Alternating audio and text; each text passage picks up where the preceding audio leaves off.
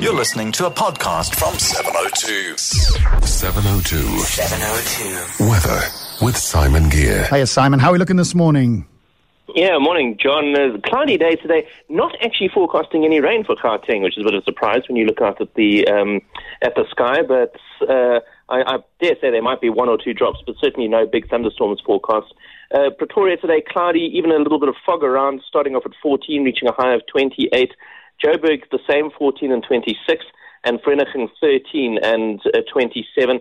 There should be some thunderstorms tomorrow again. Normal service resumes, as it were, from Thursday all the way through till Monday. Uh, decent chance of rain on each of those days, which is pretty good news. Uh, if you're traveling about, it's uh, low 30s over most of the interior with chances of thunderstorms in places like Bloem. Uh, down in Durban, it's partly cloudy with a few showers here and there and a high of 29. Down the other way, Cape Town is actually also cloudy today and uh, the wind once again pretty strong and a high of 24. And you got a story from the States, from Florida.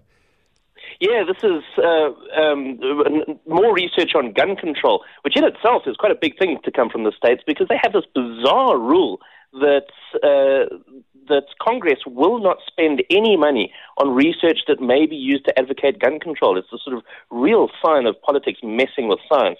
Anyway, um, they've managed to get a study out having a look at Florida's Stand Your Ground law, which is a law which says that uh, if you're under threat, you can uh, you can draw your firearm and you can fire away at will without any fear of uh, retribution. And they found that uh, homicides, I suppose unsurprisingly, went up in Florida since this law was put into into place um, clearly linked to it. There was no change in any of the surrounding states which don't have this law. But what was even more intriguing is that this law was put in place to combat property crimes and robberies, and it being in place made absolutely no difference to the rate of those crimes whatsoever.